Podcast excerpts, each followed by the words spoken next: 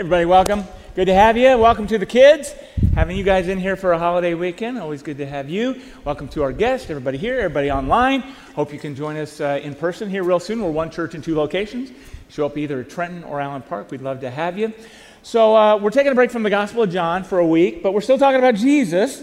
So, uh, how many here really enjoyed science class when you were a kid? Let me see your hand. How many science people? All right, I didn't. I didn't get into it at all when I was young, but the older I got, the more I really loved science because I saw how much it pointed to God, how incredible and awesome God is. Now, in school, you really didn't learn a whole lot about God, right? Because you learned about the laws of nature, you learned about naturalism, but you didn't really learn about the limits of science. You didn't learn about supernaturalism. You didn't learn about miracles, that miracles are beyond science, beyond what's natural, beyond our ability to do or even to understand. But if there's a God, then isn't it reasonable to expect that He would intervene in nature from time to time and do something that is beyond or above the natural, that He would temporarily suspend natural law or make exceptions to it. Why? For the purpose of revealing himself. To show only God can do that. It's impossible for us, but it's possible for God. Because you think about what really is nature.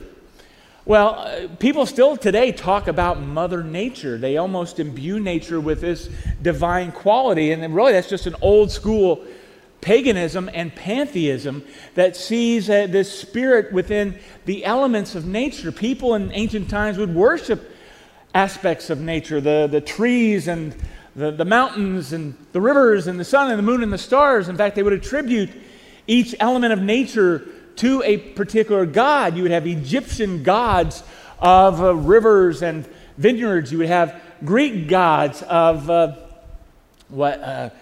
Orchards and trees and Roman gods of planets. And it was just a way of, of trying to point out how incredible everything is. But we understand that our God, the God of Abraham and Moses and Jesus, is not in nature or part of nature. He is above and beyond nature, He's outside of it. Today, people still can treat nature as if it were almost a divine thing. And for some, environmentalism is like a religion. I mean, they give it sacred status.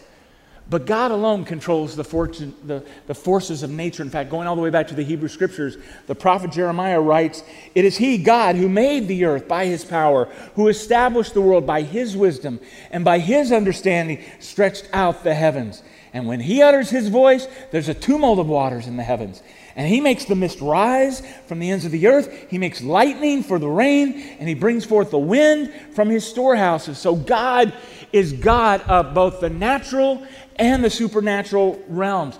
Some would say, well, how can you believe that kind of stuff? If you believe in the laws of nature, how can any intelligent person believe in miracles? Well, very easy, because our God is the one who put the laws of nature into motion. They're His laws, and He can violate them anytime He wants. I mean, nature is not a closed system. God is able to intervene in nature anytime He wants to and to violate the laws He created because He is not a prisoner to His own laws. Now, that's not, that's not anti science, that's just recognizing the limitations of science that it can only deal with what is material and observable and repeatable. Right? It, this is outside the realm of scientific study. You think even about the virgin birth. You know, it's a natural human birth when you have a mother and a father involved. I know people still talk about how the birth of any baby is a miracle, but it's not. It's not, it's just natural. But there was a supernatural birth. It was the virgin birth of Jesus Christ, where there was not a human father involved. Now, only God could do that. But we think today, actually, aren't virgin births possible through IVF treatments and implantations? I mean, you, you could have that happening. The miracle wasn't in the birth because Jesus came into the world like any baby emerging from his mother's womb. The miracle was in the conception. He was divinely conceived of a virgin, and only God could do that. That was the whole point of it. So, what happens is scientists often get out of their own lane and talk about stuff they really don't have any business talking about because they give us all these philosophical speculations that end up being anti God and anti supernatural. I mean, just think about all the things scientists really don't know. All throughout history, science has not known everything. They, they, they, didn't know a lot of things existed until the invention of microscopes and telescopes. Now, they know way more than they used to. And think of all the things we don't know now that we will in the future through further discoveries of what God has already put into nature. I mean, think about all the science fiction that we come up with. Well, science fiction often has a way of becoming science fact, eventually, doesn't it? But the point of the few miracles recorded in the Gospels is that only God can do that. They have evidential value, which is why there's so many of them around the time of Jesus, because people were questioning who is this Jesus guy? And the miracles pointed out that he must be God. I mean, there's really no explaining the appeal, the, the influence, and the impact of Jesus apart from him being a miracle worker. That's what drew people to him. That's what attracted crowds or the miracles. And that's our big idea is to trust in Jesus because he can do what only God can do. Jesus performed a whole bunch of miracles. Most of them though were healing, which we saw on the previous holiday. He didn't really do a whole lot of other kinds of miracles that were recorded. When we're talking about his power over nature, the few that he did seemed to have a lot to do with water and with fish. We're going to look at those today. Now, his first miracle had to do with water. He turned water into wine. We already saw that in, the, in a previous message. So if you've missed any of those, go back and watch them online or listen to the podcast. But a couple more miracles involving water are on the Lake of Galilee, where he walks on the water and when he calms the storm. Then we get into the fish miracles, five fish miracles. First, he feeds a crowd of 5,000 with fish and loaves, and he feeds a crowd of 4,000 with fish and loaves. Then he has fish swim into a net a couple of times and uh, has a, a coin miraculously pulled from a fish's mouth. And then finally, you see the withering of a fig tree. So we're going to look at all those stories today. But I want you to notice that none of these are really that fanciful or flashy. I mean, if he was just doing it to, to get a wow factor, he could have, you know, moved a mountain. Like that was possible. He could have done that. Could have turned the sky purple. Uh, he could have, you know, flown through the air or literally made it rain cats and dogs. I mean, all kinds of crazy things to make people be in awe. He, we saw him turn water into wine. Wouldn't it be awesome if he could just like turn vegetables into candy? That would be an awesome miracle to, or at least make broccoli taste like chocolate. That would be wondrous, but no, he, he's not into playing those kinds of wow things, those mind games, and freaking people out with magician tricks of sawing somebody in half or making somebody disappear. I love, I love watching those video clips and shows of magicians revealing their secrets, right? Magicians are never supposed to tell you how they do their tricks, but you can go online, you can find these, these folks who will expose all the uh, incredible planning that goes into these tricks and the behind the scenes elaborate, specially made props and the actors and the clever camera cuts and you think, okay, well, is that what Jesus was doing way back then? He was just way ahead of his time, and he was just a, a very uh, a slick magician with a bag of tricks, fooling ancient, gullible people. Well, no, we're not, we're not talking about ridiculous stories and superstitions that were related from long ago and far away and nobody had ever seen it. No, these were recorded by eyewitnesses right on the spot who had seen it, written down shortly thereafter. And I know those people back then were not as sophisticated as we are today, but they weren't stupid either. When they saw a miracle, they were just as shocked and skeptical as we are. A lot of them didn't believe. But the point was to give evidence. These were signs of the inbreaking of the kingdom of God. To point out Jesus is who he claimed to be. A lot of, made a lot of radical claims to be God, to be Messiah, to be um, um, uh, able to forgive sins. He, he talked about judgment day and heaven and hell. Well, how do we know what you're saying is true? Well, look at the signs, look at the miracles. And in fact, all that culminated in his resurrection. But the thing about these miracles is they weren't so overwhelming that they took away people's freedom to choose to believe. I mean, there still had to be an element of faith because he doesn't want to force anybody to believe. He wants you to choose to have faith. And his miracles, again, were not just a big wow factor, they were based on his nature and purpose. They were always uh, kind of um, acts of compassion, of mercy, to help people, to meet needs, because that's the kind of kingdom that Jesus is bringing. So let's look at his first uh, miracle over nature when he's calling disciples to follow him full time. Again, this involves water and fish.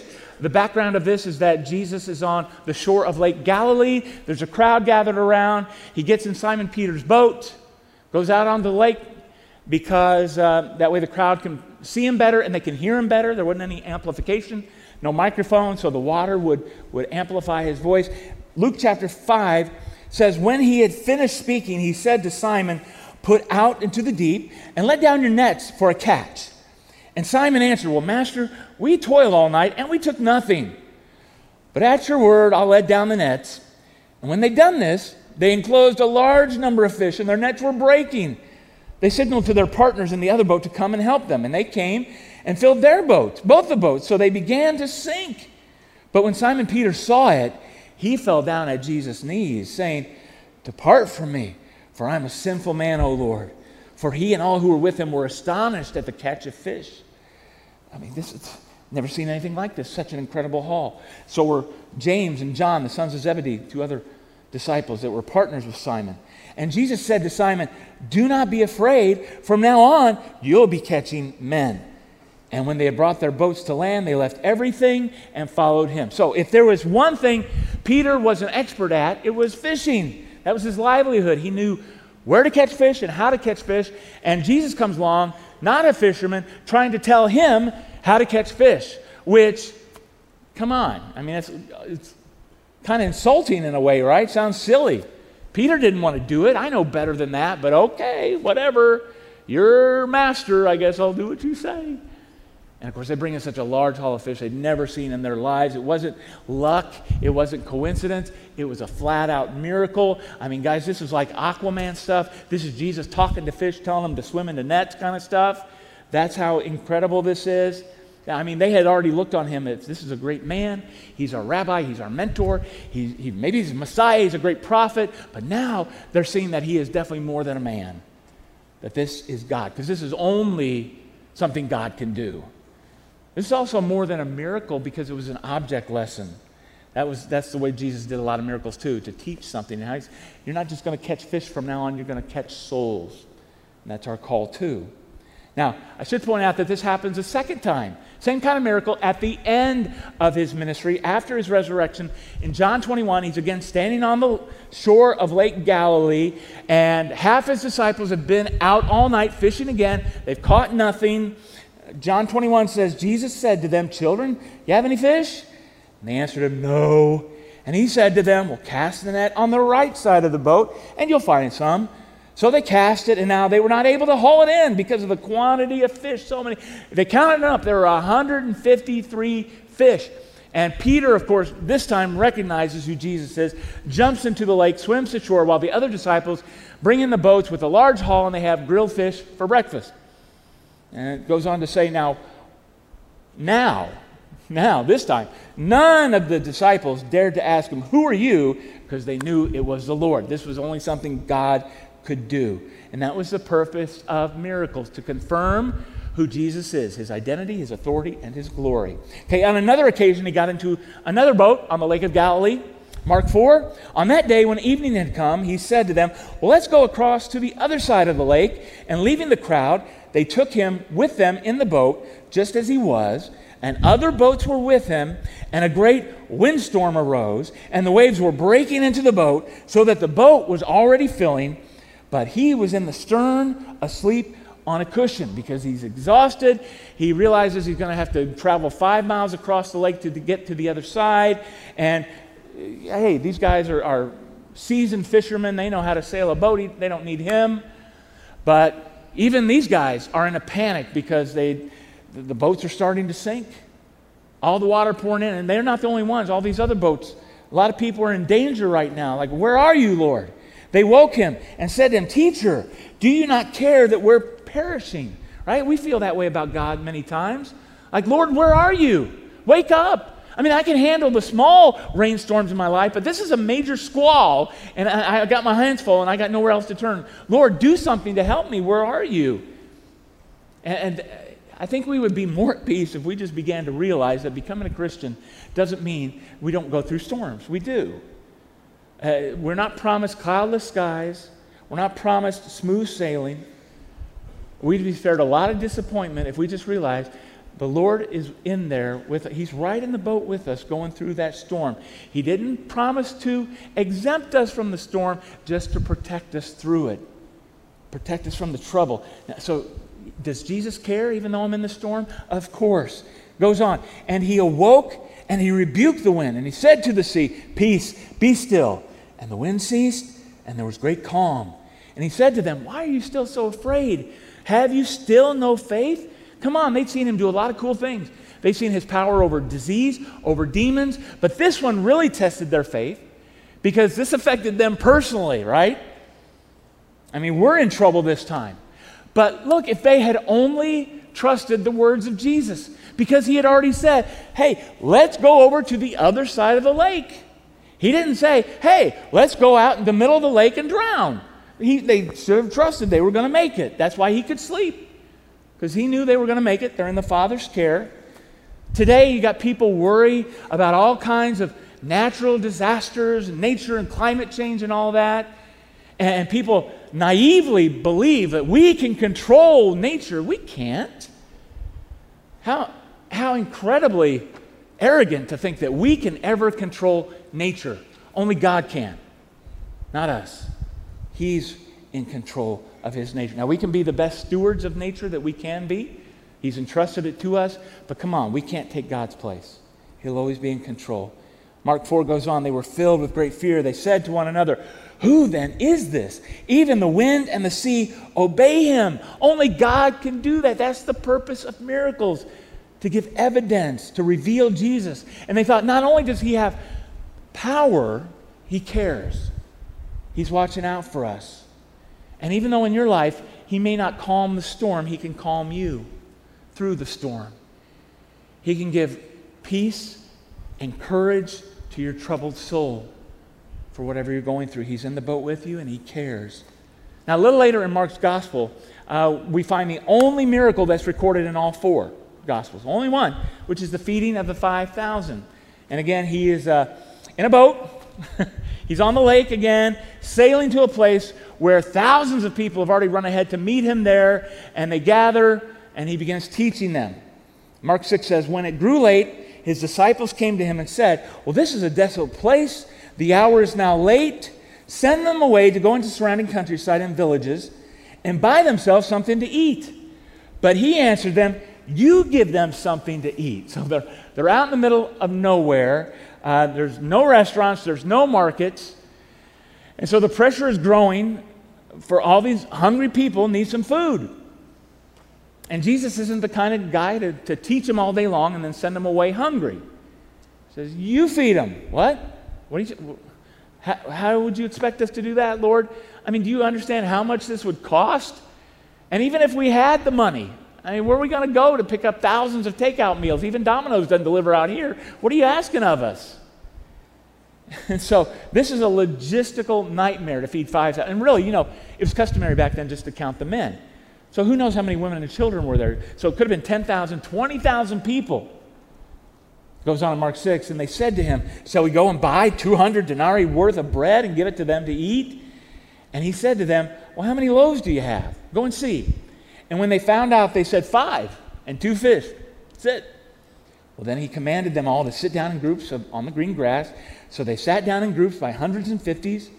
And taking the five loaves and the two fish, he looked up to heaven, said a blessing, and broke the loaves, and gave them to the disciples to set before the people. And he divided the two fish among them all, and they all ate and were satisfied. And they took up 12 baskets full of broken pieces and of the fish. And those who ate the loaves were 5,000 men. Now, guys, this is a, a one of a kind, unique miracle. This is the only time we ever see Jesus create matter out of nothing. I mean, that's something only God can do. And uh, they had plenty of, of left over. I mean, there were 12 baskets, right? So I, he doesn't tell us the mechanics of how he did this, but it seems to be the miracle taking place in his hands and, and putting, probably putting all that food in the baskets, and then they take the baskets around and collect up a bunch afterward. Doesn't matter, only God can do that. And it was more than an act of just filling up the bellies of hungry people. It was more than just physical provision. This was about spiritual provision because the next day, to the same crowd, he'll begin teaching about how I am the bread of life. And you need to receive me spiritually as you received the physical bread yesterday. But people, being what they are, uh, weren't interested in that. Instead, they tried to force him to be king so that he could continue providing free fish sandwiches and all the other goodies. But Jesus refused that kind of kingship. Now, we're going to be exploring that miracle uh, next month in John's Gospel. But then Jesus does it again, just a couple of chapters later, with the feeding of the 4,000 men, plus women and children, with seven loaves of bread and a few fish. And they collect up seven baskets afterward. Only God could do that. And it shows that He cares for us, He provides for us, and we can trust Him. Now, another miracle we're going to explore next month in John's Gospel is Jesus walking on the water. And this takes place immediately after the feeding of the 5,000. So, boom, boom, two big nature miracles here. Immediately, he made his disciples get into the boat and go before him to the other side to Bethsaida. And while he dismissed the crowd, so they're out there by themselves. Jesus is on shore. And after he had taken leave of them, he went up on a mountain to pray. And when evening came, the boat was out on sea. He's alone on land. And he saw that they were making headway painfully, for the wind was against them. So there's a miracle right there. He's, he's seeing them out on the lake, and, and he's not anywhere near them. So he goes out. And at about the fourth watch of the night, somewhere between 3 and 6 a.m., he came to them walking on the sea. Now, he meant to pass by them, but when they saw him walking on the sea, they thought it was a ghost, and they cried out, for they all saw him and were terrified. But immediately he spoke to them, and he said, Take heart, it's I. Don't be afraid. And he got into the boat, and the wind ceased, and they were utterly astounded. Only God could do that. Another time, he showed power over nature, involved yet another fish, this time uh, they were coming around to collect the temple tax, and they approached Peter and say, uh, you know, does your master pay the te- temple tax? Now, of course, Jesus, being God, being creator, being king, should be exempt from any tax because everything belongs to him and it's his temple. But he says to Peter, however, not to give offense to them, go to the sea, cast a hook, and take the first fish that comes up, and when you open its mouth, you'll find a shekel. Take that and give it to them for me and for yourself. So only God could do that. I don't know the mechanics. I don't know if Jesus made a fish swallow a coin or if he already knew that a fish had swallowed a coin. Either way, it's pretty amazing, right? One more. Finally, in his final week, Matthew 21, in the morning, as he was, no fish or water involved in this one, by the way, he's returning to city, to Jerusalem. He became hungry and seeing a fig tree by the wayside, he went to it and found nothing on it but leaves. And he said to it, May no fruit ever come from you again. And the fig tree withered at once. Only God could do that. Now, not only was this also another object lesson to point out the need of, of faith, asking God for great things, but it was also an object lesson, it seems to be, against Israel itself. That Israel was fruitless like that tree. They were not producing the works that God expected, and instead were only full of empty ritualism and legalism. And they would wither up, and the nation would die off as well as Jesus brings a new covenant. So, all these miracles over nature must have been astounding for people to see. And I'm like, oh man, I wish I could have saw him uh, seen, seen, seen these incredible things he did. And why can't he still do them today? Why can't God more clearly give us these kinds of signs today? I'll tell you why. Because he doesn't need to. The whole purpose of them around the time of Jesus was to give evidence of who Jesus was, to verify him, to validate him as the Son of God. And that's already been done, culminating again in his resurrection. We don't need any more signs to show that he is God. God is not going to endlessly perform miracles to validate Jesus. Again, he wants you to choose to believe, to have faith, not be forced. So again, trust in Jesus because he does what only God can do. He, he said, Only a wicked generation looks for signs. If we're always looking for miracles, then there's something wrong. And he says that, um, you know, I could, I could do signs all day long, every day. And there were still be people that won't believe. There were people back then that saw all these kinds of signs and they still chose not to believe. So go ahead, God, do a bunch of signs today. People will still write it off, blow it off. Well, that didn't happen. That ain't real. That's a trick. That's whatever. They'll excuse it.